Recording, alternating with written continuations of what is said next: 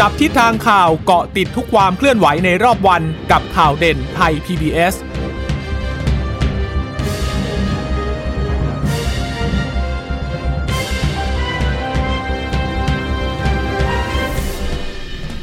สวัสดีคุณผู้ฟังค่ะ ต้อนรับเข้าสู่ข่าวเด่นไทย PBS นะคะ พบกันทุกวันจันทร์ถึงวันศุกร์เวลา 15นาฬิกาแบบนี้ค่ะ ฟังสดกันได้ที่ www thai pbs radio com นะคะ แล้วก็แอปพลิเคชัน Thai PBS Bot Podcast ค่ะ วันนี้ชนชยนันท์พร้อมสมบัติรับหน้าที่กับคุณชวรักษ์จักรวิวัฒนากุลค่ะ สวัสดีค่ะคุณผู้ฟัง สวัสดีค่ะคุณนันค่ะค่ะ ต้องตามประเด็นร้อนกันเหมือนเดิม วันนี้ค่ะฝุ่นมาแล้วนะคะคุณสวรักษ์อ๋อดิฉันยังไม่รู้สึกเท่าไหร่อาจจะเพเพราะราะดิว่าฉันอยู่ในอาคารใช่ไหมเปล่าดิฉันตื่นเช้าดิฉันตื่น เช้าเช้านี่ตัวดีเลยนะคะตีสองครึ่งโอ้ตีสงเพื่อมาครึ่งเข้าเวร อากาศตอนนั้นยังดีอยู่ยังรู้สุกโอ้วันนี้ก็เย็นดีนะ เปิดอ่ากระจกรถขับรถสบายใจ อ่า แต่ก็ต้องระมัดระวังนะคะ เพราะว่าบางค่ะทีเราไม่รู้สึกยังไม่หอรู้ว่าสึกมองไม่ใช่ไหมเห็นอืมฝุ่นตอนเช้าๆ แต่ว่าค่ะก็มีการสะสมของฝุ่น แต่ว่ากลางคืนจะน้อยเนาะเพราะไม่ว่าหรือเพราะว่าเราปกติก็ใส่หน้ากาใส่กสองชั้นเออกันใส่โควิดแมสอยู่แล้วอยู่แล้ว ก็เลยค่ะอาจจะไม่ได้รู้สึกแตกต่าง อาจจะดี อาจจะเป็นเรื่องดีก็ได้นะ เพราะเราค่ะใส่หน้ากากอนามัยกันชินใช่ชินแล้วนะคะใช่แต่ว่าวันเนี้ยในกรุงเทพมหานครค่ะเพราะว่าเกินค่ามาตรฐานเนี่ยหลายพื้นที่ด้วยกัน แล้วก็อืมอืมเป็นสีส้มแล้ว สีส้มก็คือเริ่มส่งผลกระทบต่อสุขภาพนะคะค่ะก็ต้องระมัดระวังกันด้วยใครค่ะอยู่พื้นที่ไหน โหลดแอปไว้นะคะ Air for Thai อืมนะคะ ก็คอยเช็คให้ดี ถ้าวันไหนที่ที่เริ่มรู้สึค่ากค่าเกินมาตรฐานค่ะเราจะได้หยิบหน้ากากอนามัยที่อืมกันฝุ่นได้ด้วย ค่ะ ออกมาใช้ เพราะว่าหน้ากากอนามัยมีหลายหลายเกรดไงใช่บางวันอาจจะถ้าเบาๆ อาจจะเกรดแบบธรรมดาหน่อยอืมแต่ถ้าวันไหนรู้สึกวันนี้ฝุ่นเยอะ PM 2.5 เยอะ คือต้องเข้าใจเรื่องสตุ้งสตางค์ด้วยนะคุณใช่คุณสวรักษ์เพราะว่าหน้ากากมันที่กันฝุ่นแพงนะได้อะราคาพอสมควรทีเดียว อันหนึ่งสามสิบกว่าบาท แล้วใช้ครั้งแล้วเขาเขียนว่าให้ใช้ครั้งเดียวทิ้ง ใช่ บางครั้งดิฉันก็ยอมรับตัดใจทิ้งหรอกมัคืนอแพง มีคำแนะนำคุณสวรักษ์ก็ใส่สองชั้น ใช่อ่าแล้วก็เอาชั้นในที่ ที่บางๆอะเออเออเออทิ้งแล้วก็ค่ะเก็บชั้นนอกไว้ได้ ได้ใช้ซ้ำได้สักครั้งสองครั้งนะนะนะนะคะก็ยังคุ้มค่าดีกว่าค่ะอะเดี๋ยวคุณนันจะมาเล่ารายละเอียดนะคะ เรื่องของฝุ่น PM 2.5 ว่าวันนี้พื้นที่ไหนบ้างที่เข้าขายที่น่ากังวลนะคะค่ะแต่ว่าข่าวแรกไปดูเรื่องนี้ก่อนเรื่องใหญ่เหมือนกันนะคะ จริง ๆ ก็เป็นกำหนดการที่ ประเทศไทยเฝ้ารออยู่ เมื่อวานเราคุยกันว่าจะค่ะเราจะเป็นหนึ่งในสามประเทศ แล้วก็เป็นประเทศสุดท้ายที่รัฐมนตรีแอนโทนีบลิงเคนจะเดินทางมาใช่ไหมคะใช่แต่ปรากฏค่ะว่าพอช่วงค่ำๆโอ้เนาะโหดิคืฉัอนเมื่ก็อวานเนี่ยดิฉันดิฉันเชิญค่ะเชิญแขกค่ะเชิญนักวิชาการมาเตรียมพูดเข้าคุยสายใช่วิเคราะห์ในวันนี้ค่ะไว้ก่อนตั้งแต่เมื่อวานนี้นะคะพอกลับค่ะบ้านไป ปรากฏว่ามีข่าวเด้งขึ้นมาว่าอ้าวรัฐมนตรีต่างประเทศสหรัฐไม่มาแล้วค่ะ เพราะว่ามีทีมงานติดโควิดอืมนะคะแต่จริงๆ เราทราบตั้งแต่เมื่อวานช่วงบ่ายๆ แล้วเนาะเอาว่าเหรมีอคะว่ามีทีมเย็นๆนะคะอืมว่ามีทีมค่ะเขาติดโควิดค่ะแต่เราไม่คิดว่าเขาจะยกเลิกไงอ๋อ ใช่อืมเพราะจริงๆ ถือว่าเป็นการเดินทางที่สำคัญนะ มีนัยยะสำคัญทางการเมืองค่ะเพราะว่าคนระดับรัฐมนตรีต่างประเทศสหรัฐมาเยือนนี่ไม่ไม่ธรรมดานะคะอืมมันจะต้องมีการหารือในประเด็นที่สำคัญ แล้วก็ในภูมิภาคเนี้ยมาแค่สามประเทศเอง รอบนี้มาสามประเทศก็คือ เอ่อเดือนทั้งหมด 4 วัน เยือนค่ะสามประเทศ เริ่มต้นที่อินโดนีเซียผ่านไปแล้วเรียบร้อยอืมประเทศที่ 2 คือมาเลเซียนะคะ แล้วก็ตามกำหนดเนี่ยเมื่อวานนี้นะคะ คืออยู่ที่มาเลเซียเนี่ยแล้วก็ต้องบินมาประเทศไทยในตอนเย็นค่ะๆแต่ปรากฏว่าเขาก็จะมีแบบโปรโตคอลคือการตรวจโควิดอย่างสม่ำเสมอ ปรากฏว่ามีนักข่าวอธิบายก่อน คือถ้าเป็นคณะของรัฐบาลอย่างเป็นทางการเนี่ยนะคะ ไม่ว่าจะเป็นรัฐมนตรีเป็นประธานาธิบดีเนี่ยของอเมริกา เขาจะให้โควต้านักข่าวกลุ่มส่วนหนึ่งอืมคือร่วมคณะเดินทาง คือถ้าเป็น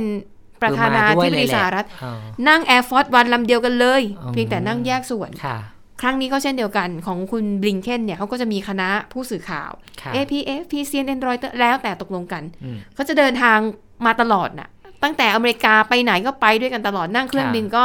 ดิฉันเข้าใจว่าน่าจะลำเดียวกันค่ะ แล้วปรากฏว่าหนึ่งในทีมนักข่าว แต่ว่าก่อนจะมาไทยเนี่ยเขาแวะที่อื่นก่อนถูกต้องไหมคะเขาตรวจตลอดภารกิจเนี่ยเขาไปไหนไปไหนก็ตามเนี่ยก็เอานักข่าวกลุ่มเนี้ยขึ้นเครื่องไปด้วย แล้วก็ได้ยินว่าทุกครั้งที่มีการค่ะเปลี่ยนประเทศ ทุกครั้งที่ขึ้นอืมเครื่องเนี่ยก็ต้องตรวจกัน ATK กันเป็นประใช่จำตรวจ RT-PCR กันอยู่เป็นประจำอยู่แล้วนะนะคะคะ แล้วนักข่าวรอบนี้เข้ามา 12 คนอืมหนึ่งใน 12 คนคือติดโควิด แล้วผลออกที่กัวลาลัมเปอร์มาเลเซียอ๋อนะคะ ก็เลยเข้าใจว่านักข่าวคนนั้นน่าจะน่าจะถูกกักตัวอยู่ที่มาเลเซียนั่นแหละค่ะนะคะอาจจะแล้ไม่วได้ประเด็บินนกลับแต่ว่าใช่อีก 11 คนไม่ติด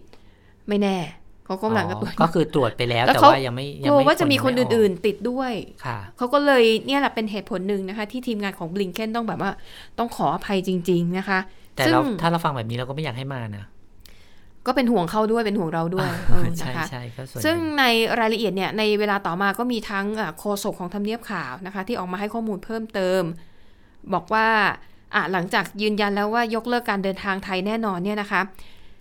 บลิงเคนเนี่ยก็ได้พูดคุยกับคุณดอนปรมัตถ์วินัยระเอ่อรองนายกรัฐมนตรี แล้วก็รัฐมนตรีว่าการกระทรวงการต่างประเทศ ก็อันดับแรกคือขอโทษ แล้วก็บอกว่าสาเหตุที่ ยกเลิกเนี่ยเพราะว่าเราเนี่ยเขาให้ความสำคัญกับเรื่องของสุขภาพ แล้วก็ความปลอดภัยของทุกๆคนนะคะ ดังนั้นเนี่ยก็ต้องขอยกเลิกไปก่อน แต่ก็บอกนะคะว่าจะเดินทางกลับมาประเทศไทยอีกครั้ง ทันทีให้เร็วที่สุดเท่าที่ทำได้ แล้วก็ยังถือโอกาสนี้ค่ะขอเชิญพลเอกประยุทธ์จันทร์โอชานะคะนายกรัฐมนตรีของไทย ไปเยือนกรุงวอชิงตันดีซีด้วยอืมนะคะเอ่อแล้วก็อะอันเนี้ยก็เป็นเหตุผลที่ เขาอธิบายมา ดังนั้นวันนี้จริง ๆ จะต้องมีกำหนดการ คุณบลิงเคนเนี่ยเขาพบกับนายกรัฐมนตรีของไทย มาพบกับคุณดอน แล้วก็จะมีการถแถลงข่าว ก็กำหนดการทั้งหมดที่เล่ามา ยกเลิกหมดเลย ก็ยกเลิกหมดเลยค่ะนะคะเอ่ออะก็ถือว่าเป็นมาตรการป้องกันของเขานั่นแหละ ก็ถือว่าอะน่าเสียดาย แต่เราก็หวังว่าการเจรจารอบหน้าที่จะมีขึ้นก็อาจจะ อาจจะมีการชดเชยแล้วเปล่าให้สิทธิประโยชน์อะไรเพิ่มขึ้น ไม่แน่ใจอะไม่แน่ใจอะอืมอะนั่นก็เป็นต่เรื่องกันของต่างประเทศที่เกี่ยวกับไทยด้วยนะค่ะค่ะ ต่อกันที่เรื่องสถานการณ์โควิดกันหน่อยหนึ่งแล้วกันอืมนะคะ วันนี้ยังต้องจับตาใกล้ชิดกันเหมือนเดิมนะคะ มีเมื่อวานนี้มีการพูดถึงคลัสเตอร์หมูกระทะใช่ไหมคะคุณค่ะชาวลักษณ์อืมวันนี้เนี่ยก็มีนักข่าวไปถาม ระหว่างการถแถลงของกระทรวงสาธารณสุขโดย นายแพทย์วิชาญปาวันนะคะเป็นผู้อำนวยการกองโรคติดต่อทั่วไปกรมควบคุมโรคค่ะเขาบอกว่าคุณหมอขาเนี่ยมีมีรายงานมีรายงานในสบคบอกว่า เป็นห่วงเรื่องคลัสเตอร์ หมูกระทะทำไมหมูกระทะถึงทำให้ตติกดเป็นเชื้อจำเลยอะเออทำไมถึงถึงเสี่ยงต่อการติดเชื้อมากค่ะคุณหมอบอกว่ามันไม่อยู่ที่อาหารนะค่ะ ก็เหมือนที่เราคุยกันเมื่อวานว่าอุ้ยมันร้อนมันปิ้งมันย่างเนาะมันค่ะคุณหมอบอกว่ามันไม่ได้อยู่ที่อาหาร แต่อยู่ที่สภาพแวดล้อมในการค่ะรับประทานอืมก็คือการนั่งรับประทานหมูกระทะร่วมกันเนี่ย เป็นการอืมรับประทานร่วมกันแบบหลายคนค่ะ แล้วก็ทำให้ละเลยมาตรการป้องกันอย่างอื่นในระหว่างที่เรากินค่ะนะคะมีคนตั้งข้อสังเกตไปถึงแบบนี้เลยคุณคุณสวรักษ์ก็คือกินละ หมูของเราใช่ไหมเราย่างของเราอยู่เออแล้วเพื่อนก็มาคีบหมูของเราไปอ๋อแต่เราอะใช้ตะเกียบของเราเข้าปากเราใช่ไหมอ๋อแต่หมูค่ะนั้นมันถูกสัมผัสต่อกันค่ะจากค่ะคนอื่นอืมแต่คนที่กินหมูกระทะบอกว่าก็มันก็ต้องแบบนี้แหละมันถึงจะอร่อยนะมันต้องแย่งกันกินไงแต่นั่นมันมีความร้อนนะ ความร้อนมันอาจจะฆ่าโควิดได้นะ อันนี้เป็นข้อสังเกตไงแต่ว่าคุณหมอบอกว่าจริง ๆ แล้วว่ามันติดเพราะว่ามันละเลยมาตรการอย่างใช่อื่น ดังนั้นโทษหมูกระทะไม่ได้ ต้องโทษพฤติกรรมใช่การกินอาหารร่วคุมณหมกัอนบอกว่ามันไม่ใช่คลัสเตอร์แค่อืมหมูกระทะค่ะการรับประทานอาหารชนิดใดก็ตามที่ละเลย การป้องกันทางสาธารณสุขมันก็เสี่ยงต่อการติดเชื้อทั้งนั้น เช่น ชาพูบูดง่ายๆการร่วมวง เนี่ยปีใหม่เนี่ยหลายออฟฟิศเนี่ยก็จะต้องจัดงานเลี้ยงปีใหม่อ๋อแล้วก็ต้องกินร่วมกันร่วมกันอืมพิซซ่าเอ่ยอะไรเอ่ยมันก็คือจต้ริง ๆ กินใช่ไหร่วมกันได้นะ คุณสวรักษ์แต่ว่า คือก่อนหน้านี้เราเคยจำได้ไหมว่าช่วงค่ะที่ติดเยอะๆอะ เขาใช้วิธีการแยกสำรับใช่ไหมค่ะกินใครกินมันมช้อนมเอ่อช้อนเราแรกๆเนี่ยเป็นช้อนกลาง ตอนหลังค่ะเนี่ยไปให้เป็นช้อนกูมก็คือให้กินช้อนใครช้อนมัน ไม่ค่ะให้ร่วมใช้ภาเอ่อภาชนะร่วมกันด้วยซ้ำไปค่ะนะคะ ถ้าทำได้ก็ขอให้ทำต่อไป แต่ว่าคุณหมอก็ห่วงว่าในช่วงของเทศกาลปีใหม่ที่มีการค่ะเฉลิมฉลองนี่แหละอืมพบปะครอบครัว ก็อยากจะกินข้าวกินอะไรด้วยกัน คุณหมอบอกว่าต้องเออแย่งก็กันกินได้ถึงแต่จออยระมัดระวังค่ะระมัดระวังให้มากขึ้นนะคะค่ะอันนี้ก็เป็นเรื่องที่ยังต้องให้ความสำคัญกันอยู่ เรียกว่าอืมคลัสเตอร์เนี่ยเกิดขึ้นได้ตลอดเวลานะคะใช่อย่างอย่างไม่ได้ขึ้นอยู่กับเมนูอาหารนะใช่ถูกมันขึ้นอยู่ต้องกับพฤติกรรมการรับประทานอาหารร่วมกัน อย่างวันต่หกเนี้ยที่ที่อ่างทองนะคะ มี ตลาดสดเทศบาลสองที่อำเภอเมืองอ่างทองเนี่ยค่ะเขาสั่งปิดตลาดไป แล้วก็อืมต้องอืมไปตรวจ เพราะว่าพบแม่ค้าพ่อค้าแม่ค้าเนี่ยติดโควิดไปสิบสี่สิบคนด้วยกัน ก็เลยมีการไปตรวจคัดกรองเพิ่มพอไปตรวจเพิ่มเนี่ยปรากฏว่า 200 กว่าคนไม่ติดเลยนะคะคุณสวรักษ์ค่ะแต่ว่าเป็น เป็นการตรวจ ATK นะค่ะเขาก็เลยบอกว่าถ้าตรวจแล้วถ้างั้นนะไม่ติดเดี๋ยวต้องมาตรวจซ้ำอีกทีหนึ่งแต่ว่าตอนนี้ให้ทุกคนน่ะ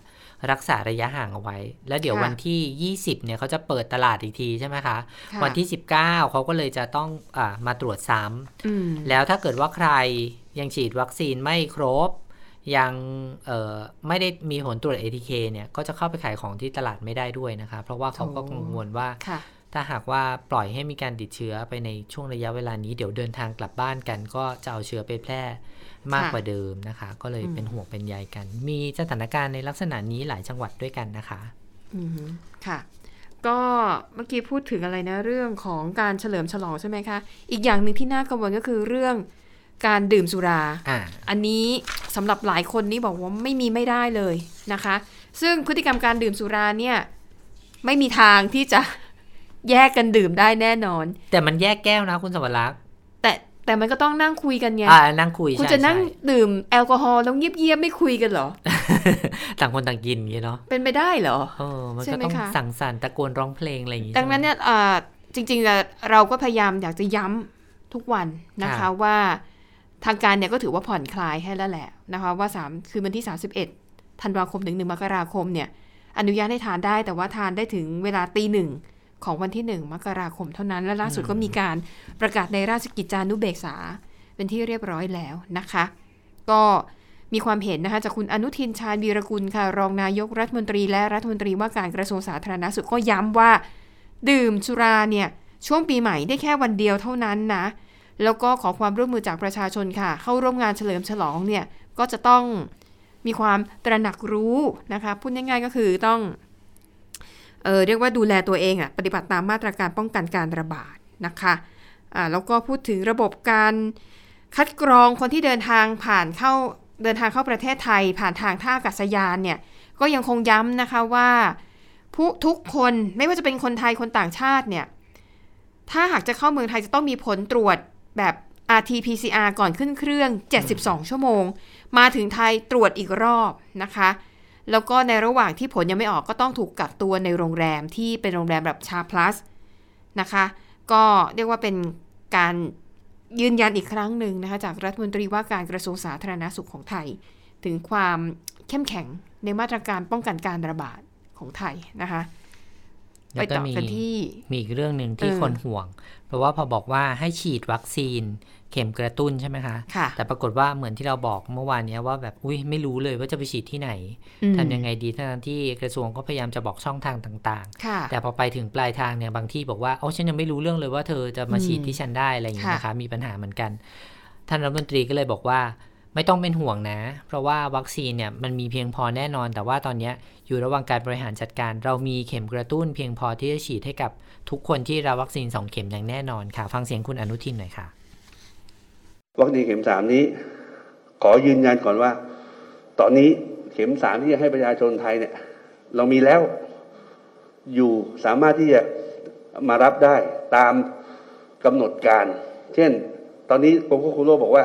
ผู้ที่ได้รับซีโนแวคสองเข็มแอสตราเซเนกาสองเข็มวัคซีนคู่เนี่ย นะครับ ถึงเดือนกันยายนเนี่ยมารับเข็มสามได้เลย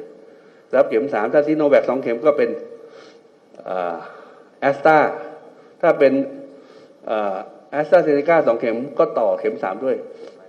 mRNA ไฟเซอร์หรือโมเดอร์นาถ้าเรายังมีอยู่ ที่เราได้รับบริจาคจากอเมริกา เพราะฉะนั้นทุกอย่างมันมีกระบวนการของมันอยู่ ก็ขอให้ทำตามนะครับ เราก็ได้มีการประชุมในส่วนของกรุงเทพมหานครเขาก็จะ ดำเนินการ SMS หรือว่าเรียกให้ประชาชนทั้งหลายมารับเข็มสามเพราะว่าเรามีข้อมูลอยู่แล้วฉีดที่ไหนก็ไปรับที่นั่นนะครับ ส่วนของตัวกรมควบคุมโรคเองก็จะกระจายวัคซีนออกไปให้เร็วที่สุดนะครับอืมที่ท่านอนุทินบอกแบบนี้ เพราะว่าวันนี้ค่ะค่ะมีการประชุมของกระทรวงสาธารณสุขกับสาธารณสุขจังหวัดต่างๆนะคะ เพื่อค่ะกำหนดเรื่องการแจ้งเตือนนี่แหละว่าแต่ละพื้นที่อะจะแจ้งเตือนไปยังเอ่อ ผู้ที่ได้รับวัคซีนในพื้นที่ของตัวเองยังไงนะคะ อย่างเช่นคนค่ะที่ฉีดไทยร่วมใจเนี่ยเดี๋ยวกทม จะเป็นคนที่ดำเนินการเรื่องการส่ง SMS ไปเตือนว่า คุณจะต้องได้รับวัคซีนเข็ม 3 ตามห่วงเวลาแล้วนะค่ะถ้าคุณได้รับเออยังไม่ได้รับเนี่ยจะทำวิธีการใดได้บ้าง อย่างในกรทม ก็เหมือนที่เราเล่าเมื่อวานนี้ว่าให้ไปรับเอ่อวัคซีนได้ที่ค่ะ ไทยญี่ปุ่นดินแดงนะคะอืมหรือว่าให้ไปจองที่แอปพลิเคชัน QQ อืมผ่านโรงพยาบาลในสังกัดกทมนะคะ หรือว่าค่ะศูนย์บริการสาธารณสุขของกทมอีก 6 แห่งนะคะค่ะส่วนวันนี้ดิฉันจองแล้วเรียบร้อยนะคะ ผ่านค่ะศูนย์ฉีดวัคซีนอืมเอ่อสถานีกลางบางซื่อค่ะโดยลงทะเบียนผ่านเครือข่ายโทรศัพท์มือถืออมไม่ยากนะคะ แต่ว่าเมื่อเช้าเนี้ยเข้าใจว่าคน ลงทะเบียนกันเยอะมันก็เลยจะระบบจะหน่วงหน่วงๆนิดนึง แต่ว่าอืมดิฉันน่ะจะเลือกวันที่อยากได้ใช่ไหมค่ะตอนแรกมันมันมีวันที่ 18 เลยนะคุณสวรักษ์ก็คือวันแรกของการฉีด เพราะค่ะดิฉันกดจองกดไม่ได้อ้าวเพราะว่าเหมือนกับว่าพอดิฉันกดออกมา มันเต็มค่ะก็มันก็ไปเด้งวันที่ต่อมามา 22ค่ะเดี๋ยวก็เข้าไปจองอีกไม่ได้อืมสรุปได้วันที่ 8 เดือนเดือนมกราคมเลยอืมเพราะว่าค่ะคิวเนี่ยค่อนข้าง คือคนเข้าเข้าไปค่อนข้างเยอะนะคะค่ะแล้วก็ศูนย์เนี้ยจะฉีดไฟเซอร์ให้สำหรับคนที่รับค่ะ วัคซีนแอสตราเซเนกามาแล้ว 2 เข็มนะคะ ก็ลงทะเบียนเรียบร้อย แล้วก็มี SMS ส่งกลับมา บอกว่าค่ะเออคุณจะนัดหมายฉีดวันนี้วันนี้อืมแล้วก็วันที่เราไปไปเนี่ยก็ให้เรานำบัตรประชาชนค่ะแล้วก็ให้เราโชว์ QR code ที่เขาส่งมาให้ด้วยนะคะ แล้วเดี๋ยวก็คงจะได้ดำเนินการตามขั้นตอน แล้วก็เตือนด้วยว่าค่ะต้องเดินทางไปถึงศูนย์ฉีดก่อนครึ่งชั่วโมงด้วยกัน เพื่ออมในค่ะระหว่างรอถงรอแถวนะคะ จะได้ไม่ทำให้คนอื่นเขาช้าไปด้วยค่ะค่ะ และในวันนี้นะคะเอ่อมติของที่ประชุมศูนย์ปฏิบัติการการฉุกเฉินด้านการแพทย์และสาธารณสุขเนี่ยเขาก็ยังออกเรียกว่าเป็นแนวทางการฉีดวัคซีนด้วยนะคะอืมจะได้ชัดเจนจะได้มานั่งทบทวนกันอีกครั้ง เพราะว่าสำหรับประเทศไทยตอนนี้เนี่ยคนที่ฉีดวัคซีนได้ก็คืออายุ 18 ปีขึ้นไปค่ะแต่ว่ากลุ่มอายุไหนจะได้รับฉีดวัคซีนแบบไหนเนี่ยคือเขากำหนดเป็นนโยบายออกมาแล้วนะคะ ก็ จะแบ่งเป็นทั้งหมด 4 กลุ่มด้วยกัน เดี๋ยวดิฉันเล่า 2 กลุ่มแรกแล้วกัน แล้วคุณอ่านันก็ได้กลุ่มที่ได้3กับที่ 4 กลุ่มแรกเนี่ยคือคนไม่เคยฉีดวัคซีนมาก่อน ยังมีอยู่อีกเหรอคุณนันมีค่ะทำไมล่ะ บางท่านกลัเนี่วยเข้าไม่ถึง ยังมีคนมีนะคะเข้าไม่ถึงอีกเหรอคะฉันดิฉัเชื่อว่าในในพื้นที่ห่างไกลยังมีเออคนที่เข้าไม่ถึงหรือว่าค่ะคนที่ไม่ได้ค่อยรับรู้ข่าวสารเหมือนเรานะคุณสวรักษ์ค่ะบางทีอะคุณตาคุณยายในพื้นที่ห่างไกลอะเออค่ะมีดิฉันเชื่อว่ามีผู้สูงอายุบางส่วนที่ ไม่ได้รับวัคซีนแน่นอน เพราะว่าค่ะเข้าไม่ถึงข้อมูลต่างๆอะเราพูดกันทุกวันอย่างเงี้ยแต่ว่าบางทีอะท่านไม่ดูทีวีนะคะอืมแล้วโทรศัพท์ก็เป็นโทรศัพท์รุ่นปุ่มกดอะคุณสมบัติค่ะไม่มีทางที่จะมาถ่ายดูข้อมูลอะไรแบบนี้แน่นอนนะคะ ก็เอาเป็นว่าสำหรับคนที่ยังไม่เคยได้รับการฉีดวัคซีนมาก่อนนะคะ หากว่าคุณอายุ 18 ปีขึ้นไปเนี่ยก็จะได้ฉีดวัคซีนสูตรแอสตราสองเข็มนะคะ หรือแอสตรากับไฟเซอร์ หรือซีโนแวคแล้วก็แอสตราเช่นว่าแอสตรายังมีอยู่จะน3สูตรนี้เป็นหลักใช่อ๋อนะคะสามสูตรหลัก แล้วก็ยังมีกลุ่มคนอายุ 12-17 ปีด้วยนะ อันนี้คือเด็กอ่าเด็กเด็กๆใช่ไหมแต่ถ้าเป็นเด็กเนี่ยจะได้ไฟเซอร์ไฟเซอร์สองเข็มอ่านะคะอันนี้ก็เด็กนี่น่าจะง่ายหน่อยเพราะว่าหลายพื้นที่ก็เปิดให้ walk in ได้นะคะค่ะส่วนคนที่ยังไม่ฉีดเลยอะที่คุณสวรักษ์บอกอืมเขาก็ walk in ไปได้เลยนะคะค่ะไปที่สถานพยาบาลใกล้บ้าน เพราะว่ากระทรวงสาธารณสุขบอกว่าเป็น นโยบายที่ชัดเจนมากค่ะว่าสำหรับคนที่ยังไม่ฉีดเดินเข้าไป walk in ขอฉีดได้เลยนะคะอืมถ้าหากว่าที่ไหนเออยังเอ๊ะไม่เห็นว่าเป็นต่างชาติหรือเป็นอะไรนี่ก็ได้หมดเลยใช่ถูกต้องไม่ได้ค่ะจำกัดสัญชาติถูกต้งอะไรแล้วนะใช่คะค่ะแล้วก็กลุ่มคนที่สองอันนี้ง่ายหน่อยคือ คนที่ได้เข็มหนึ่งไปแล้ว ก็ไปฉีดเข็มสองตามที่ได้รับการนัดหมายไว้อืมอันเนี้ยกลุ่มสองก็ง่ายส่วนใครที่พลาดนัดอะๆค่ะ อาจจะต้องติดต่อไปศูนย์ฉีดที่เราฉีดนะว่าอืมขอนัดใหม่เออพลาดนัดแล้วเราต้องทำยังไงขอนัดใหม่ยังไงบ้างนะคะค่ะส่วนกลุ่มที่ 3 ก็คือคนที่ต้องการรับเข็มกระตุ้นเข็มกระตุ้นกระตุ้นภูมิคุ้มอืมกันนะคะ เข็มที่ค่ะ3นี่แหละ ก็อย่างเช่นคนที่ได้รับซีโนแวคแอสตราครบในเดือนสิงหาคมถึงตุลาคม ก็ให้พิจารณาฉีดวัคซีนเข็มกระตุ้น ด้วยแอสตราเซเนกาเป็นหลัก ค่ะนะคะ คือพูดง่ายๆ คนที่รับวัคซีนไขว้ซีโนแวคแอสตราให้กระตุ้นด้วยแอสตรานะคะอืมค่ะคนที่ได้รับวัคซีนแอสตราเซเนกาครบ 2 เข็ม อย่างเช่นดิฉันนี่ค่ะในเดือนสิงหาคมถึงเดือนตุลาคมให้กระตุ้นด้วยไฟเซอร์นะค่ะคะสำหรับคนที่ฉีดวัคซีนเชื้อตายครบ 2 เข็มทั้งซีโนแวคแล้วก็ซีโนฟาร์มนะคะค่ะ4สัปดาห์ขึ้นไปให้พิจารณาขีดฉีดเข็มกระตุ้นด้วยแอสตราเซเนกา AstraZeneca เป็นหลักนะคะก็ค่ะแสดงว่าคนที่จะได้รับวัคซีนเข็มกระตุ้นเป็นไฟเซอร์เป็น mRNA เนี่ยก็คือกลุ่มคนที่ได้รับแอสตราสสอองงเข็มเข็มอืม ค่ะ ส่วนกลุ่มสุดท้ายก็คือคนที่เคยติดเชื้อแล้ว และต้องการรับวัคซีนเข็มกระตุ้นนะคะค่ะเขาบอกว่าให้ฉีดแอสตราเซเนกากระตุ้นในคนที่ได้รับวัคซีนไม่ครบเกณฑ์ หรือว่าได้รับมาเข็มเดียว แล้วค่ะไปติดเชื้ออมพอหายเนี่ยให้ฉีดแค่เข็มเดียวก็คือฉีดด้วยแอสตราเซเนกานะคะ หรือค่ะว่าคนที่ฉีดครบเกณฑ์ไปไม่น้อยกว่า2สัปไปน้อยกว่า 2 สัปดาห์ คือหมายความว่า ฉีดไปปุ๊บแล้ว ในระหว่าง2สัปดาห์หลังติดฉีเชื้ดออะก่อนติดเชื้อขึ้นมาใช่ไหมคะ พอหายแล้วเขาบอกว่า ก็ให้ไปฉีดแอสตราเซเนกาอีกหนึ่งเข็มค่ะนะคะ ก็อันนี้เดี๋ยวสอบถามไปทางคุณหมอได้นะคะ ไปที่โรงพยาบาลใกล้บ้านก็ได้ว่า อุ้ยตกลงแล้วเราต้องรับวัคซีนอะไรยังไง ส่วนเรื่องที่มีคนสงสัยว่า แล้วคนที่ได้รับเอ่อซีโนแวคซีโนฟาร์มไป 2 เข็ม แล้วไปค่ะกระตุ้นด้วยแอสตราเซเนกาเนี่ยถึงอืมเวลาต้องฉีดหรือยัง ไปถึงเข็มสี่เหรอ ใช่ นี่ยังไม่ยังไม่มีเรื่องนี้ยังไม่พูดอได้อกยิมานนะคะเรื่องเข็มสี่เนาะ ใช่ ยังไม่ได้มีการพูดถึงออกมา แสดงค่ะว่าภูมิเนี่ยยังเพียงพอสำหรับการที่จะป้องกันโรคต่างๆ ได้นะคะไม่หรือเขาอาจจะคิดว่าเอาให้หนึ่งสองสามเรียบร้อยไปก่อนเรียบร้อยก่อนดีกว่าเเขเข็มสี่ค่อยว่ากันใช่ไหมค่ะคะก็เหมืออย่างนกับที่อย่างดิฉันเนี่ยเออต้องรออ๋อเข็มคุณสสี่วรักษ์นี่สามเข็มเรียบร้อยไปแล้วชิโนแวคสองแอเป็สนตราสามอืมเป็นมิสซิโนแวคเป็นรุ่นแรกค่ะ คนรุ่นแรกที่ได้รับ นี่ก็รอรุ้นรอรอลุ้นนะว่าเมื่อไหร่เขาจะเออวางนโยบายสำหรับคนที่ต้องได้รับเข็มสี่อ่าแต่ก็ต้องรอดูเหมือนคุณหมอบอกแหละบอกค่ะว่า ในระยะเวลาที่สั้นเกินไปอาจจะไม่ไม่ดีใช่นะคะอันนี้เขาต้งรบอกดูมันต้องขึ้นอยู่กับความพอดีนะคะ ช้าไปเร็วไปเนี่ย มันจะทำให้วัคซีนแบบว่ามันไม่ค่อยมีประสิทธิภาพนะคะ อันนี้ก็เป็นเรียกว่าเป็นคำเตือนนะคะของหน่วยงานด้านสาธารณาสุขนะคะ ที่พูดถึงเรื่องนี้ค่ะ ดูสถานการณ์โอมิครอนกันหน่อยไหมคะ คุณสวรักษ์ค่ะโอมิครอนตอนนี้บ้านเราก็เมื่อวานนี้ยืนยันไป 9 นะคะ ค่ะ ยืนยันไป 9 คนอืมแล้วก็รอผลอีก 4 คน ค่ะ นะคะ ก็ยังเป็นอีกจำนวนหนึ่งก็คุณหมอก็บอกกันตลอดแหละ อย่างเมื่อวานนี้คุณหมอสุภกิจศิริลักษณ์อธิบดีกรมวิทยาศาสตร์การแพทย์ก็บอกว่าไม่ไม่ต้องห่วงโดนโอแน่มิครอนมาแน่ แต่ว่าจะมาตอนไหนเท่านั้นเองค่ะนะคะ เพราะว่าเราปิดกั้นไม่ได้หรอก เพราะว่าเราเปิดรับคนที่เดินทางเข้ามาเนี่ย มันก็มีโอกาสที่จะต้องมีคนติดเชื้อหลุดได้เรื่อยๆอยู่แล้วค่ะส่วนการติดเชื้อในประเทศก็มีโอกาสเหมือนกันนะคะอือฮึเพราะว่าตอนนี้หลายประเทศทั่วโลกก็ติดเชื้อในประเทศไปเรียบร้อยแล้วนะคะแม้แต่จีนน่ะที่บอกว่าใช้มาตรการแบบคุมเข้มเข้มข้นเลยที่สุดเนอะประเทศหนึ่งแต่เขาก็ของโลก็เป็ยันงเจเป็นอคนที่เดินทางจากต่างประเทศเหมือนกันใช่ไหมถูกต้อคะงอืมใช่นะอะคะตอนนี้ยังยืนยันแค่คนเดียว เนาะเท่าที่ตามค่าใช่จีนมีอยู่อืมคนเดียวนะคะ ซึ่งประเด็นนี้นะคะศาสตราจารย์นายแพทย์ยงผู้วรวันนะคะ ซึ่งเป็นแพทย์ผู้เชี่ยวชาญด้านไวรัสวิทยาก็ออกมาย้ำเตือนกันอีกครั้งนะคะ ใน Facebook ของท่านนะคะก็อะย้ำมาว่าโอมิครอนเนี่ยเป็นสายพันธุ์ที่ติดต่อง่าย แพร่กระจายได้อย่างรวดเร็วนะคะ แล้วก็เร็วกว่าเดลต้าด้วยซ้ำเห็นได้จากการที่ไอโอมิครอนเนี่ยกระจายไปทั่วโลกอย่างรวดเร็ว และจะเข้ามาแทนที่ สายพันธุ์เดลต้าในที่สุดนะคะ ข้อมูลบอกว่าจากการถอดรหัสพันธุกรรม ทั้งตัวที่มีการเผยแพร่บนฐานข้อมูลสาธารณะ ขณะนี้เนี่ยมีร่วม 7,000 ตัวแล้วนะคะ แล้วก็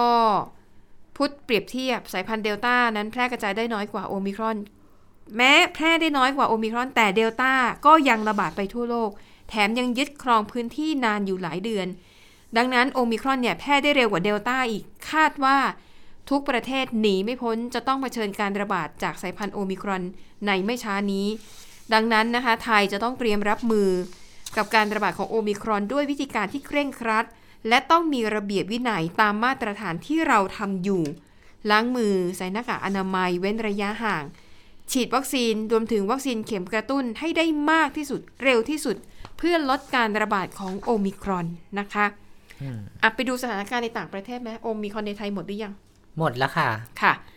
อะ ไปในต่างประเทศ ที่อังกฤษนี่ก็ยังคงหนักหน่วงอยู่นะคะ หนักจริง ๆ เพราะว่าล่าสุดค่ะ อังกฤษนั้นมีผู้ติดเชื้อโควิด -19 อันนี้โควิดทั้งหมดนะ ทุกสายพันธุ์รวมกันค่ะ78,610 คน นี่เป็นตัวเลขผู้ติดเชื้อรายใหม่ที่สูงที่สุดของอังกฤษ นับตั้งแต่เกิดการระบาดเมื่อต้นปีที่แล้วดิฉันว่าสามหมื่นกว่าสามหมื่นกว่านี่ก็หนักแล้วนะ ตอนนี้ขึ้นไปเจ็ดหมื่นกว่าแล้วจะใช่แปดหมื่นแล้วนะคะ สถิติเดิมสูงสุดเนี่ยมันอยู่ที่ 68,000 คนนะคะ สถิติใหม่นี่คือ 78,610 คน ซึ่งผู้เชี่ยวชาญเนี่ยก็กังวลเหมือนเราๆท่านๆนะคุณนันค่ะผู้เชี่ยวชาญด้านสาธารณาสุขค่ะเตือนว่าประชาชนเนี่ยควรจะหันมาให้ความสำคัญกับการป้องกันโรค ในช่วงเทศกาลที่กำลังจะมาถึงนี้ โดยระบุว่าในบางพื้นที่นะคะของสหราชอาณาจักรเนี่ยจำนวนผู้ติดเชื้อเพิ่มขึ้น 2 เท่าภายในเวลาไม่ถึง 2 วัน อันนี้เนี่ยสาเหตุมาจากสายพันธุ์โอมิครอนและเดลต้านะคะแล้วก็มีผลการศึกษาค่ะที่พบว่าเชื้อโอมิครอนนั้น เติบโตได้ดีกว่าในระบบทางเดินหายใจ เพิ่มจำนวนไวรัสเนี่ยได้เร็วกว่าเดลต้าถึง 70 เท่า เอื้อต่อการแพร่เชื้อไปสู่บุคคลอื่น แต่ถ้าโอมิครอนเนี่ยไปอยู่ในเนื้อเยื่อปอดนะคะ จะเพิ่มจำนวนได้ช้ากว่าสายพันธุ์ดั้งเดิมถึง 10 เท่า เขาบอกว่า เรื่องนี้เนี่ยอาจจะเป็นเหตุผลว่าทำไมติดโอมิครอนแล้วเนี่ยนะคะ อาการป่วยถึงไม่รุนแรงเท่าสายพันธุ์อื่น ๆ เพราะว่าพอมันลงปอดเนี่ยมันเพิ่มจำนวนตัวเองอะได้ช้านะคะ อาการก็เลยไม่หนัก แต่นักวิทยาศาสตร์ก็เตือนนะคะว่าก็ต้องเฝ้าระวังโอมิครอนอยู่ดี เพราะว่า ถึงแม้ติดเชื้อแล้วอาการป่วยรุนแรงนั้นน้อยนะคะ แต่ถ้าหากปล่อยให้มีคนติดเชื้อมากๆเนี่ยสุดท้ายก็จะต้องมีคนป่วย แล้วก็เสียชีวิตมากขึ้นอยู่ดีนั่นเองใช่นะคะแล้วก็ระบบสาธารณสุขมันก็จะรับไม่ไหวนะคะอืมส่วนเรื่องของวัคซีนก็ค่อนข้างจะชัดเจนแล้วนะคะ ก่อนหน้านี้ก็มีผลการศึกษาจากหลายสถาบันก็เป็นไปในทิศทางเดียวกันค่ะว่าประสิทธิภาพที่ได้จากการประสิทธิภาพของภูมิคุ้มกัน ที่ได้จากการฉีดวัคซีนนั้นจะ ลดลงนะคะ โดยเฉพาะอย่างยิ่งเมื่อเจอกับสายพันธุ์โอมิครอน จะทำให้เกิดความเสี่ยงสูงสำหรับผู้ที่เคยติดเชื้อมาก่อนแล้วเนี่ย มีโอกาสติดเชื้อซ้ำได้นะคะ แต่สำหรับเรื่องของโอมิครอนว่ามันหลบเลี่ยงภูมิคุ้มกันที่เกิดจากวัคซีนและเกิดจากการติดเชื้อได้มากน้อยแค่ไหน อันนี้ยังเป็นประเด็นที่ต้องหาคำตอบกันต่อไปนะคะ ส่วนที่แอฟริกาใต้แอฟริกาใต้นี่ก็ระบาด ระลอกที่ 4 แล้วเช่นกันนะคะ ซึ่งเขาเชื่อว่าตอนนี้เนี่ยมาถึงจุดพีคมาถึงจุดสูงสุดของการระบาดรอบ 4 โดยผู้ติดเชื้อรายใหม่ล่าสุดในแอฟริกาใต้นี่คือ 29,976 คน เสียชีวิต 54 คนนะคะ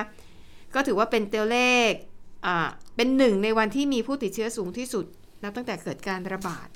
ก็คิดว่าสายพันธุ์โอมิครอนนั่นแหละ เพราะว่าแอฟริกาใต้ก็เป็นประเทศแรกที่มีการประกาศว่าพบผู้ติดเชื้อสายพันธุ์นี้นะคะ ส่วนที่แคนาดาค่ะ รัฐบาลเนี่ยนะคะ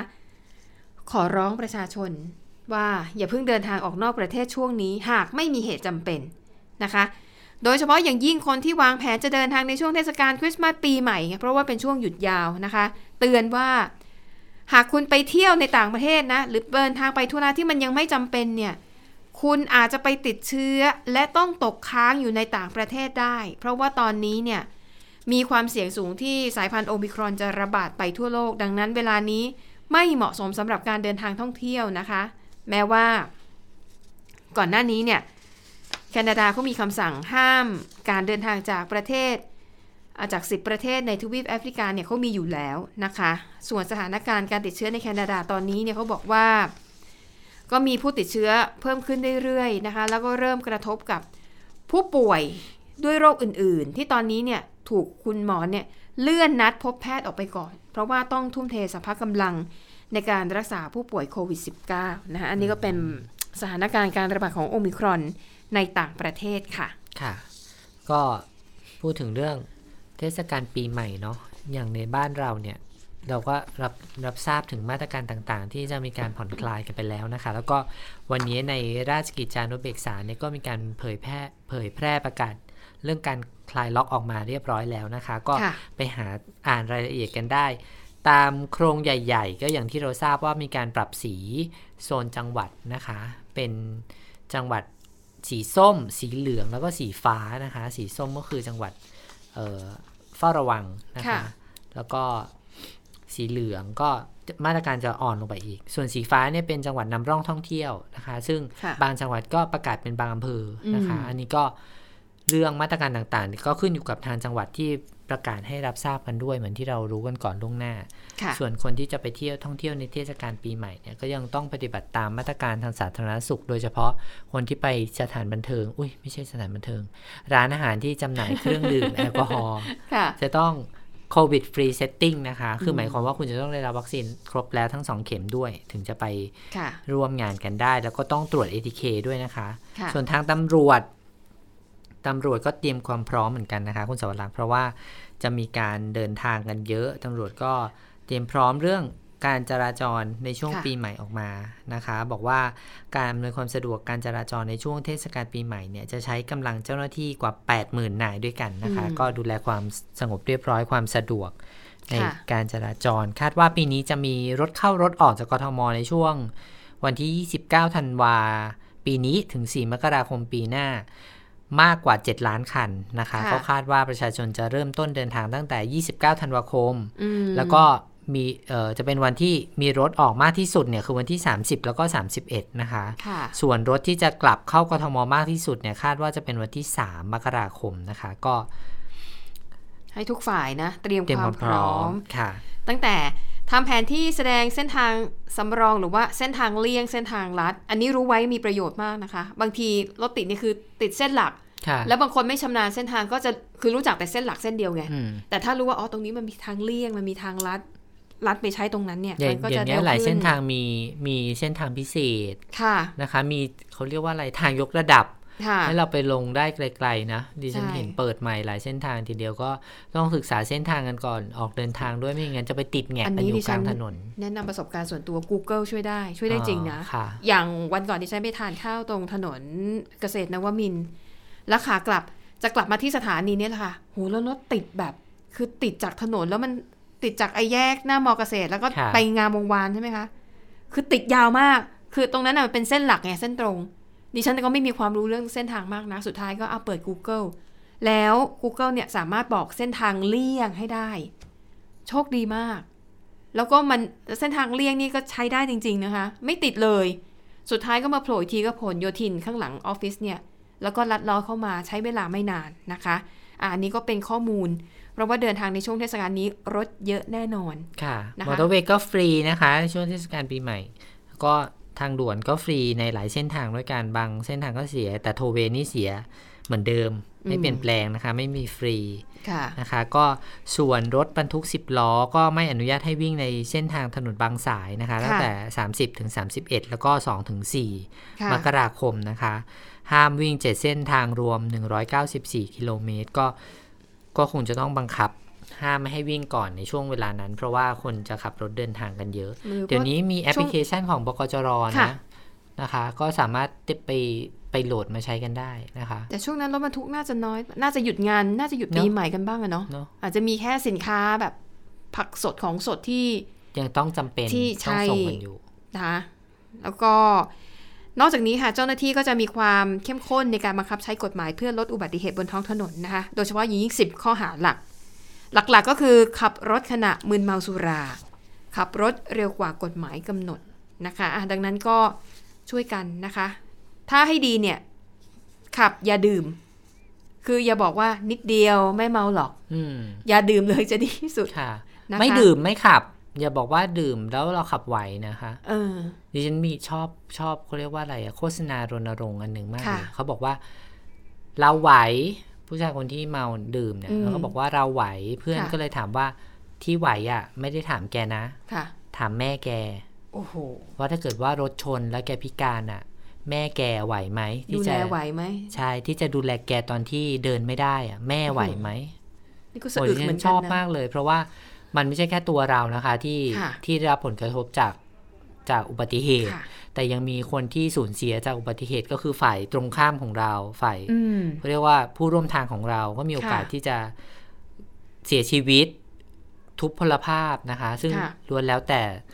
เป็นโอกาสทำให้เสียประโยชน์ทั้งสิ้นเลย บางคนอะ ชอบพูดอย่างนี้เวลาคนไปเตือนอะโอ้ยอย่ายุ่งเรื่องของฉันฉันจะเป็นอะไรมันก็เรื่องของฉันอืมแต่ถ้าเกิดอุบัติเหตุจริงๆ มันไม่ใช่คุณคนเดียวหรอก ใช่มันจะมีคนดิรฉัอบนเคยข้างทะเลาะกับเพื่อนด้วยนะค่ะเรื่องดื่มอะเพราะว่าก็คือบ้านเขาอยู่ใกล้มากเลยจากจากจุดที่เราไปไปไปกินสังสรรค์ข้าวกักันนน่ะใช่อืมคือเขาว่าขับรถประมาณสองแยกอะคุณสวรักษ์เขาก็ค่ะจะถึงบ้านแล้วเหค่ะมือนเขานัดใกล้บ้านเขาอะเนาะแต่ว่าค่ะเราเห็นว่าเขาว่าดื่มไปหลายขวดแล้วเหมือนกันอืมแต่เราอะไม่ได้ดื่มใช่ไหมเราก็จะบอกเขาว่า อย่าดื่มเลย เพราะว่าเป็นเป็นห่วงก็ต้องะไขับรถด้วย เออ แต่ว่าเขาอะก็โกรธเราอืม เพราะว่าบอกว่าแบบไม่ไว้ใจเขาอะไรเงี้ยที่เขาขับได้เนี่ย มันใกล้ๆเองอะไรเงี้ยค่ะเราก็มีการเขาเรียกว่าอะไรอะเออผัดกันให้เหตุผลจนกลายเป็นทะเลาะกันอะคุณสวรักษ์เนี่ยก็ยังเป็นเรื่องที่ติดใจกันมาจนถึงทุกวันนี้เลยนะก็เลยคิดว่าไม่เอาเป็นไรคราวหเดี๋ลัยวงอะเดี๋ยววันหนึ่งเขาคงเข้าใจอืมไม่รู้ว่านี่เข้าใจหรือยังอะพูดถึงเรื่องเดิมๆพูดถึงเรื่องเดิมๆก็ต้องค่ะพูดถึงเรื่องดนตรีนักดนตรีนะคะ เออเป็นไง ก่อนหน้านี้ก็คืออมเหมือนกับว่าเขาไป ขอความช่วยเหลือใช่ไหมเขาค่ะบอกว่าที่บอกอะจะเยียวยาให้ ใช่ ถ้าเกิดว่าคุณไม่เปิดร้านอาหารให้ฉันนะคุณก็ช่วยเยียวยาฉันบ้างได้ไหมค่ะนะคะ ล่าสุดนี้ออกมาแล้วนะคะ เลขาธิการสำนักงานประกันสังคมคุณบุญสงฆ์ทัพชัยยุทธนะคะก็เปิดเผยออกมาแล้วนะคะว่าได้มีการหารือกับสมาอุปนาย อุปนายกสมาคมดนตรีแห่งประเทศไทยค่ะนายกสมาคมศิลปินตลกแห่งประเทศไทย เลขาชมรมศิลปินและบันเทิง แล้วก็ผู้บริหารสำนักงานประกันสังคม ก็มาร่วมกันแถลงข่าว แล้วก็เปิดเผยออกมาแล้วว่าสำหรับกระทรวงแรงงานเนี่ยก็เล็งเห็นถึงความเดือดร้อนของผู้ที่ทำงาน ในกิจการสถานบันเทิงทั้งหลายทั้งผับบาร์คาราโอเกะแล้วก็ผู้ประกอบอาชีพอิสระที่เกี่ยวข้องกับสถานบันเทิงนะคะ ซึ่งค่ะ ก็ปฏิบัติตามข้อบังคับจากมาตรการของรัฐในช่วงของการแพร่ระบาดโควิด -19 ก็กระทรวงแรงงานเนี่ยก็ได้นำเรื่องการเยียวยาประกันสังคมมาตรา 40สำหรับคนกลางคืนเนี่ยเข้าสู่ที่ประชุมคณะรัฐมนตรีไปเมื่อ 21 ธันวาคม อุ้ยวันนี้วันที่ 16 บอกว่า จะเอาข้าวคอรมอวันที่ 21 ขออภัยค่ะหากคอรมอมีมติเห็นชอบก็จะได้รัฐเยียวยาแล้วก็ให้เสร็จภายในเดือนนี้ สำหรับจำนวนผู้ที่ได้รับการเยียวยาเนี่ยเบื้องต้นมี 1 2 0 0 0 0 คนนะคะค่ะผู้ก็จะได้รับสิทธิการเยียวยาในสถานะที่เป็นผู้ประกันตน ก็คืออมพูดง่ายๆ ตอนนี้ถ้าใครที่เป็นนักดนตรีเป็นอะไรก็ตามถ้ายังไม่เข้ามาตรา 40อะค่ะ ก็ต้องไปเข้ามาตรา 40 ก่อน ก็คือไปสมัครลงทะเบียน ใช่ แล้วก็จะได้รับเงินเยียวยาเป็นเงินคนละ 5,000 บาท เป็นค่ะเวลา1เดือน เริ่มการโอนเข้าสู่บัญชีธนาคารของผู้ประกันตนที่ผูกบัญชีไว้กับพร้อมเพย์เนี่ย วันที่ 29 ธันวาคมนะคะ ก็ยืนยันว่าจะขอทำให้เร็วที่สุดค่ะรอบแรกจ่ายเยียวยา 29 เพื่อให้ทันเป็นของขวัญ ส่วนคนที่รายชื่อตกหล่นเนี่ยก็แล้วเพราะว่ายังไม่สมัครเนี่ยหรือว่ายังไม่ได้รับการรับรองมา ก็ให้สมัครภายในวันที่ 14 มกราคมค่ะแล้วก็สมาคมจะให้การรับรองในวันที่ 28 มกราคม แล้วก็จะได้รับเงินเยียวยารอบ 2 รอบ 3 ต่อต่อไป ก็จะขยายไปจนถึงวันที่ 28 มกราคมสำหรับการรับสมัครนะคะอืมส่วนเหตุที่ต้องกำหนดระยะเวลาก็เพราะว่าเงินกู้เนี่ยจะต้องมีไทม์ไลน์ชัดเจนว่าจะต้องจ่ายในวันไหนถึงวันไหนค่ะอ๋อค่ะอะ ไปดูถึงปัญหาเรื่องของมลพิษกันบ้างนะคะ ที่เกริ่นไว้ตั้งแต่ช่วงที่เข้ารายการค่ะอืมมาแล้วนะคะเขาบอกว่าวันนี้ค่ะ ดัชนีคุณภาพอากาศส่วนใหญ่ในกรุงเทพมหานครอยู่ในระดับปานกลางนะคะ โดยมี 16 พื้นที่ที่ค่าฝุ่น PM 2.5 นั้นเกินมาตรฐานนะคะ ก็ประกอบไปด้วย เขตลาดกระบังนะคะเขตหนองแขม สวนทวี ทวี วัฒนาทวีวนารม เขตเขตทวีวัฒนาอ๋อเขตคลองสามวานะคะเขตตลิ่งชัน เขตบางกอกใหญ่ เขตวังทองหลาง เขตภาษีเจริญ หน้ามหาวิทยาลัยสยามวันนี้ระบุชัดเจน เขตทวีวัฒนาทางเข้าสนามหลวงสอง เขตสาทรสี่แยกหน้าสำนักงานเขตสาทรเขตบางขุนเทียนภายในสำนักงานเขตบางขุนเทียน เพราะว่าไอตัววัดคุณภาพมันอยู่ตรงนั้นด้วยหรือเปล่าใช่ค่ะใช่อันไหมนี้เขาจะจะบอกมตรงจุดตรวจค่ะวัดค่ะ แล้วก็มีเขตบางเขนนะคะ อันนี้ก็อยู่ในเขตสำนักงานเขตบางเขน มีเขตสายไหม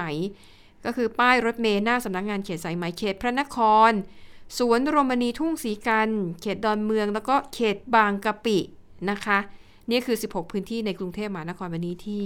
ค่ะดัชนี ถ้าดูดิฉันเข้าค่ะแอปพลิเคชันตอนนี้นะคุณสวรักษ์ส่วนใหญ่เนี่ยเป็นสีส้มกับสีเหลือง ค่ะ สีส้มเนี่ยสำหรับเอ่อค่าฝุ่น PM 2.5 เนี่ยนะคะ 55 เกิน 50 ไมโครกรัมต่อลูกบาศก์เมตรไปเนี่ยค่ะก็จะถือว่าเกินค่ามาตรฐานแล้วอืมเพราะว่าค่ามาตรฐานคือ 50 นะคะ ตอนนี้เนี่ยมี 51 หลายพื้นที่ด้วยกันนะคะ ส่วนที่เป็นสีเหลืองเนี่ยก็เป็นปริ่มเลยแหละ บางที่ก็ 48 49 ด้วยซ้ำนะคะ ก็ค่ะเรียกว่าตอนนี้น่าเป็นห่วงกันพอสมควรทีเดียว ภาคอื่น ๆ นี่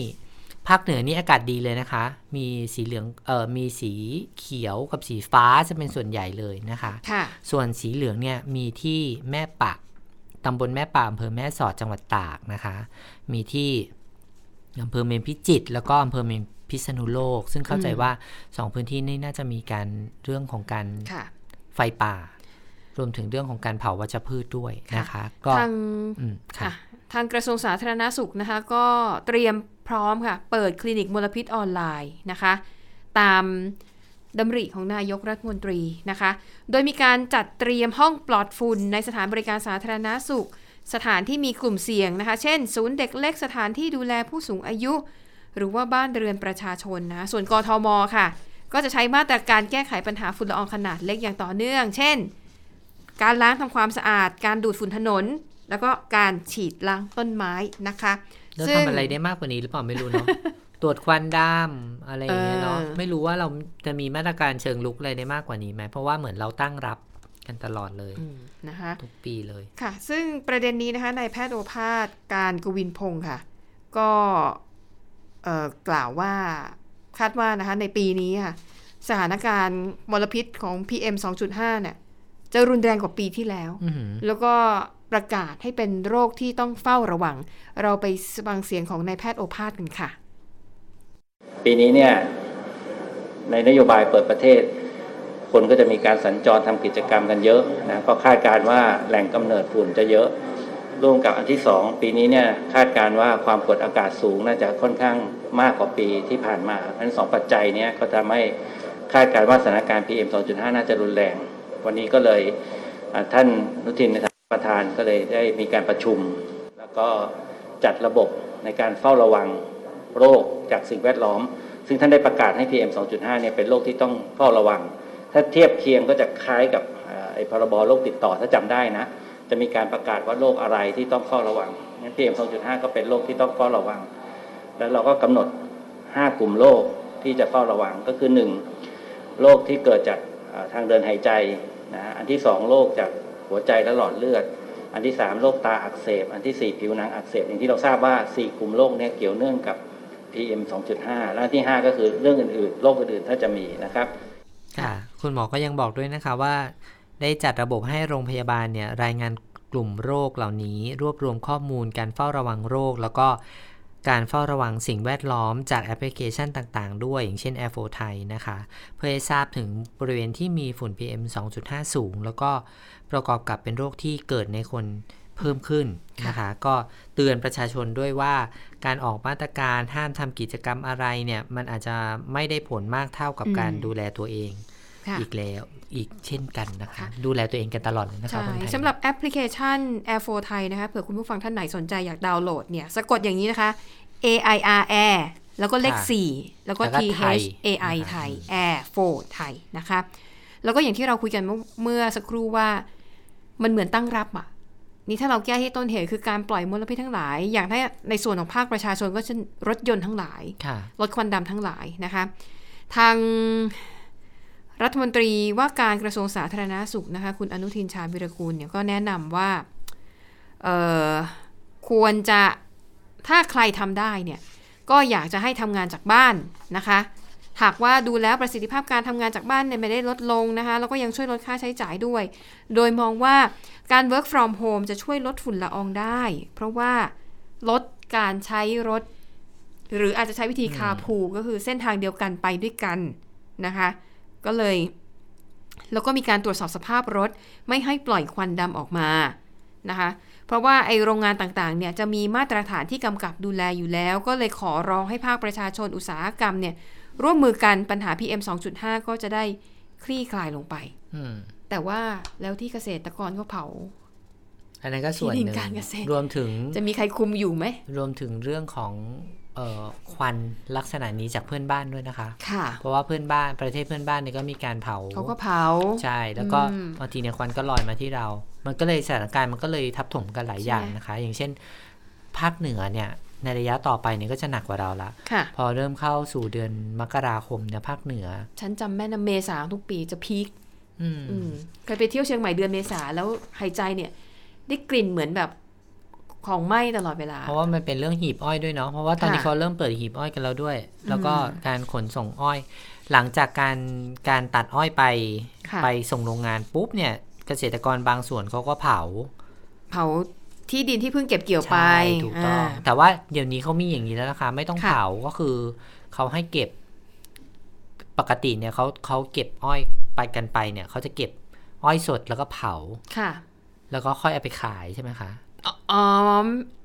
ไม่ใช่ว่าจะเผาก่อนเพื่อ เขาไม่ได้เผาที่นะคุณคุณสมรักษ์เออค่ะเขาเผาก่อนเขาเผาเพราะว่า จะได้ถ้าให้เราบงใบมันหายไปหมดก่อนใช่แล้วเวลาเก็บมันจะได้เก็บง่ายๆเพราะว่าใช้ช่ไหมแรงงานคนเก็บเออถ้าใบเดียวเขาจะเก็บลำบากเออเขาก็เผาเพื่อให้ใบเนี่ย มันหายมันโดนไหม้ไปแล้วเวลาใช้คนไปเกี่ยวอะจะง่าย แล้วก็ในอดีตอะคืแต่อราคามันตกนะคือคนที่อืมไปเวลาไปขายอะมันเขาก็ง่ายไงคุณสมรักษ์ขนค่ะส่งก็ง่าย ถึงแม้ว่าพอไปถึงหน้าโรงงานมันจะได้ราคาที่ถูกกว่าใช่ไหมใช่ใช่แต่ว่า พอไปหักกับเรื่องการขนส่งเรื่องอะไรแล้วอะมันอืมคุ้มกว่าค่ะก็เลยใช้วิธีนี้กันมา แต่ปัจจุบันเนี้ยเขาก็มีมีการช่วยในหลายอย่างนะคะ เกี่ยวกับเรื่องมาตรการนี้ทั้งเรื่องของการให้เงินอุดหนุนอืมสำหรับคนที่อะถ้าไม่เผาจะได้มากกว่าหน่อยนึงอะไรอย่างเงี้ย คืออันเนี้ยมันก็พต้องยายามช่วยกันต้องหลยๆวางแผนฝ่ยตั้งแต่ตอนปลูก คือปลูกให้รถเกี่ยวอ้อยเนี่ย สามารถเข้าไปได้ขับเข้าไปได้จะได้เป็นอืมใช้รถเกี่ยว ไม่ต้องใช้ค่ะแรงงานคนนะคะ แต่ก็ไม่ใช่ว่าเกษตรกรทุกคนจะแบบมีความพร้อมแบบนั้นไงอืมนะคะค่ะอะจาก PM 2.5 ไปต่อด้วยเรื่องไปไหนกันดีอ๋อดิฉันจะมีเรื่องลูกจ้างอีกอีกเรื่องหนึ่งนะค่ะเรื่องลูกจ้างที่ได้รับเงินเยียวยาโควิดอะอืมก็คือก่อนหน้านี้ใช่ไหมค่ะมันสำหรับคนที่ได้รับถูกเลิกจ้างหรือว่าเออไม่สามารถที่จะทำงานต่อได้ค่ะบริษัทต้องปิด อย่างเงี้ยนะคะอือฮึประกันสังคมสำหรับคนที่อยู่ในในประกันสังคมเนี่ยค่ะประกันสังคมมีหน้าที่ต้องชดเชยและรายได้ให้กับผู้ที่ตกงานอยู่แล้วค่ะนะคะ หรือแม้แต่บริษัทที่เลิกจ้างนี่เขาจะต้องมีเงื่อนไขทางกฎหมายอยู่แล้ว ว่าจะต้องได้รับค่ะเงินชดเชยเป็นจำนวนเท่าไหร่อืมแต่ว่าที่ผ่านมาเนี่ยมันมีบางส่วนที่พอเกิดผลกระทบจากโควิด -19 ใช่ไหมคะเขาก็ให้เงินชดเชยช่วยเหลือในส่วนนี้ค่ะเพิ่มเติมเข้าไปด้วยนะคะ แล้วล่าสุดเนี้ย ก็มีการเปิดเผยออกมาจากคุณสุชาติชมกลิ่น รัฐมนตรีว่าการกระทรวงแรงงานบอกว่า กรณีของการระบาดของโควิด -19 เป็นเหตุให้สถานประกอบกิจการได้รับผลกระทบอย่างรุนแรงนายจ้างบางส่วนเนี่ยไม่สามารถประกอบกิจการต่อไปได้ แล้วก็มีการค้างจ่ายค่าจ้าง หรือค่าตอบแทนการทำงานให้แก่ลูกจ้าง หรือว่าจ่ายแบบไม่ถูกต้องค่ะรวมถึงมีการเลิกจ้างลูกจ้าง โดยไม่จ่ายค่าชดเชยตามกฎหมายที่กำหนดอืมปัญหาพวกเนี้ยนายกรัฐมนตรี นะคะก็มอบหมายให้กระทรวงแรงงานไปหามาตรการช่วยเหลือนะคะเรื่องของการได้รับเงินสงเคราะห์เพื่อบรรเทาความเดือดร้อน ในอัตราที่เหมาะสมตั้งแต่ช่วงต้นปี 2563 ซึ่งก็คาดการณ์ว่าอาจจะส่งผลกระทบรุนแรงต่อสารประกอบการในวงกว้างต่อไปนะคะคณะกรรมการกองทุนสงเคราะห์ลูกจ้างก็เลยมีมติเห็นชอบให้ แก้ไขเพิ่มเติมระเบียบของคณะกรรมการกองทุนสงเคราะห์ลูกจ้าง ว่าด้วยการจ่ายเงินสงเคราะห์ นะคะ โดยปรับเพิ่มอัตราสงเคราะห์เป็นแบบนี้นะคะ กรณีนายจ้างเลิกจ้าง โดยไม่จ่ายค่าชดเชยค่ะให้ปรับเงินสงเคราะห์จากอัตราเดิมคือ 30 เท่าเป็น 60 เท่าของอัตราค่าจ้างขั้นต่ำอืมสำหรับลูกจ้างที่ทำงานติดต่อกันครบ 120 วันค่ะแต่ไม่ครบ 3 ปีอืมสำหรับ 50 เท่าเป็น 80 เท่า นะคะสำหรับลูกจ้างที่ทำงานมา 3 ปี แต่ไม่ครบ 10 ปีค่ะแล้วก็ 70 เท่าเป็น 100 เท่าของอัตราค่าจ้างขั้นต่ำสำหรับค่ะลูกจ้างที่ทำงานมาเกิน 10 ปีขึ้นไปค่ะอืมส่วนข้อที่ 2 ก็คือ เงินอื่นนอกจากเงินชดเชย ให้ปรับเงินสงเคราะห์จากอัตราเดิม 60 เท่าเป็นร้อยเท่าของค่ะอัตราค่าจ้างขั้นต่ำ ระเบียบนี้เนี่ยได้ประกาศในราชกิจจานุเบกษาแล้ววันนี้นะคะ แล้วก็ค่ะมีผลบังคับใช้ในวันนี้เป็นต้นไปอืมลูกจ้างที่มีสิทธิ์ได้รับเงินสงเคราะห์ตามระเบียบของคณะกรรมการเนี่ยก็ไปยื่นหนังสือไปยื่นที่กระทรวงแรงงานได้เลยนะคะ เพื่อจะติดตามค่ะว่า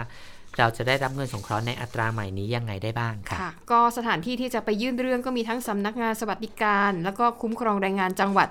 ทุกจังหวัดเลยนะคะ ส่วนในกรุงเทพเนี่ยก็จะเป็นที่สำนักงานสวัสดิการและคุ้มครองแรงงานกรุงเทพมหานครพื้นที่1ถึง10 ได้หมดเลยนะคะอืมค่ะอะปิดท้ายวันนี้ไปดูเรื่องได้ค่ะปัญหานะคะของบริษัทเทสลารถอ๋อเทสลาอุบัติเหตุใช่ไหมคะ ใช่คืเป็อนโครมพอสมควรเนาะคุณสวรักษ์ค่ะเพราะว่ามีการพูดถึงกันในโซเชียลมากเลยว่าอืมอุ้ยดูสิรถแพงด้วย แล้วก็เกิดอุบัติเหตุนี่ทำเป็นความผิดปกติที่ระบบหรือเปล่าอ่าใช่ไหมคะ ก็เป็นของอีลอนมัส อืมอีลอนมัสก็เป็นเจ้าของบริษัทนี้นะคะ ก็คือเท s l a เนี่ยจะเป็นรถที่ถือว่าเป็นผู้บุกเบิกรถที่ขับเคลื่อนแบบอัตโนมัติ แบบออโต้พ l o t ค่ะ คือขึ้นไปนั่งแล้วก็กดปุ่มไปปลายทาง แล้วก็เราก็นั่งไม่ต้องจับพวงมาลัยเลยอ่าก็ได้นะคะอันนั้นค่ะคือหลักการทำงานของเขา ทีนี้มันกลายเป็นปัญหาค่ะเพราะว่าช่วงสุดสัปดาห์ที่ผ่านมาปรากฏว่าในประเทศในกรุงปารีสของฝรั่งเศสเนี่ยมีบริษัทแท็กซี่ของที่นั่นเนี่ยเขาใช้รถเทสลา โมเดล3นะคะ มาเป็นรถแท็กซี่ให้กับบริการกับประชาชนค่ะ ปรากฏว่าในกรุงปารีสนะคะ มีอยู่คืนหนึ่งนะคะ คืนวันที่ 11 ธันวาคมที่ผ่านมาเขาบอกว่ารถแท็กซี่คันนี้ที่เป็นรถเทสลานะ จอดติดไฟแดงอยู่ แล้วจู่ๆรถมันก็เร่งความเร็วปิ้วแล้วก็ไปพุ่งชนคนนะคะ ส่งผลให้มีผู้เสียชีวิตหนึ่งคนบาดเจ็บ 20 คน เบื้องต้นนะคะ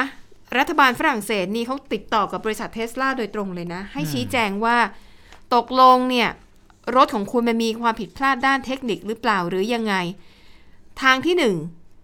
นะคะคือดูว่ารถผิดปกติไหม เพราะว่ามันมีระบบออโต้ไพลอตไงอืมแต่ประเด็นคือตอนนี้เขายังไม่เปิดเผยว่าตอนที่เกิดอุบัติเหตุ คนขับเนี่ย ปรับให้รถยนต์มันอยู่ในโหมดไหน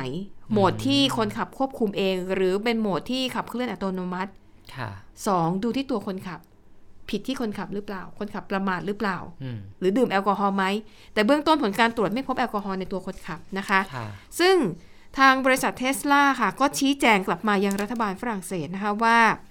ตอนนี้เนี่ยการตรวจไม่พบความผิดพลาดทางเทคนิคของรถคันที่เกิดเหตุ แล้วก็บริษัทแท็กซี่เนี่ยเขามี Tesla Model 3ทั้งหมด 37 คันให้บริการ ตอนนี้ระงงับใช้ทั้งหมดนะคะ แต่ว่าเทสลาจะมีกรณีแบบนี้ บ่อยในช่วงหลายปีที่ผ่านมาตั้งแต่ปี 2016 มีการร้องเรียนในเรื่องแบบนี้หลายครั้งว่าเนี่ยจู่ๆรถมันก็เร่งความเร็วเองนะคะ แต่ว่าทางเทสลาเนี่ยเขาให้ข้อมูลแบบนี้ค่ะว่า จากการตรวจสอบข้อร้องเรียนทั้งหมด พบว่าไอ้ระบบกลไกของรถเนี่ยซอฟต์แวร์ไม่มีปัญหา แต่ปัญหาเนี่ยมันเกิดจากการใช้งานของผู้ขับขี่ที่ใช้งานอย่างไม่ถูกต้อง คืออาจจะไปกดปุ่มอะไรผิดนั่นแหละ มันก็เลยทำให้รถยนต์เนี่ยจู่ๆมันก็เร่งความเร็วขึ้นโดยที่คนขับไม่ได้ทำตั้งตัวนะคะ แต่กรณีนี้เนี่ยคือมีผู้เสียชีวิตด้วย ก็เลยทำให้ความไว้วางใจเนี่ยก็ลดลงไปก็เป็นปัญหาบ้างพอสมควร แต่อย่างไรก็ดีรถรุ่นนี้เป็นหนึ่งในรุ่นที่ขายดีที่สุดของเทสลาค่ะนะคะ แล้วก็เขาจะมีการปรับโหมดว่าเอ่อถ้าคนขับอยากบังคับเองก็ได้อืมนะคะ หรือว่าอยากจะนั่งอยู่เฉยๆแล้วให้รถขับเคลื่อนไปตามถนนก็ทำได้เช่นเดียวกันอืมนะคะแต่ระบบแบบเนี้ยแต่ระบบพวกนี้นะคะมันจะมีระบบคล้ายๆปลดล็อกว่า ถ้าเกิดเหตุฉุกเฉินขึ้นเนี่ย คนขับรถจะสามารถควบคุมพวงมาลัยได้ทันทีอืมอะดังนั้นก็ต้องรอผลการสอบสวนต่อไปว่าตกลงแล้วเนี่ย สาเหตุของอุบัติเหตุที่ทำให้มีคนเสียชีวิตเนี่ย มันเกิดขึ้นจากเครื่องยนต์กลไกของรถเทสลาหรือเกิดจากความผิดพลาดของมนุษย์ ซึ่งเป็นคนขับค่ะอืม ก็หวังว่าจะได้ข้อมูลข้อเท็จจริง จริง ๆ เนาะเพราะว่าอย่างน้อยก็เขาจะได้ไปปรับปรุงระบบของค่ะเขานะ แล้วก็คนที่ประสบอุบัติเหตุเสียชีวิตก็ควรที่จะได้รับการดูแลค่ะนะคะ ให้เหมาะสมด้วยสำหรับผลดิฉันจะลาไปพร้อมกับความหวังของคนไทยทั้งประเทศค่ะคุณชมผลสลากกินแบ่งรัฐบาลออกแล้วนะคะค่ะรางวัลที่1 6 3 9 2 3 5ค่ะ ค่ะเอ่อเลขท้าย2ตัว83ค่ะค่ะ เลขท้าย 3 ตัว 476 แล้วก็ 522 นะคะ เลข 3 ตัวหน้า 097 แล้วก็ 629ค่ะค่ะ ดีใจสำหรับคนที่ถูกรางวัลทุกคนนะคะ แล้วก็เออขอแสดงความเสียใจสำหรับคนที่พลาดหวังนะคะค่ะก็เล่นกันพอสนุกสนุกๆนะคะ อย่าทุ่มเทมากนะคะอืมเพราะว่ามันก็เป็นการการเสี่ยงพนันโชคในรูปแบบหนึ่งอืมเนาะค่ะค่ะสำหรับวันนี้ ข่าวเด่นไทยพีบีลากันไปก่อนนะคะพบกันใหม่วันพรุ่งนี้เวลา 15นาฬิกาค่ะ สวัสดีค่ะ สวัสดีค่ะ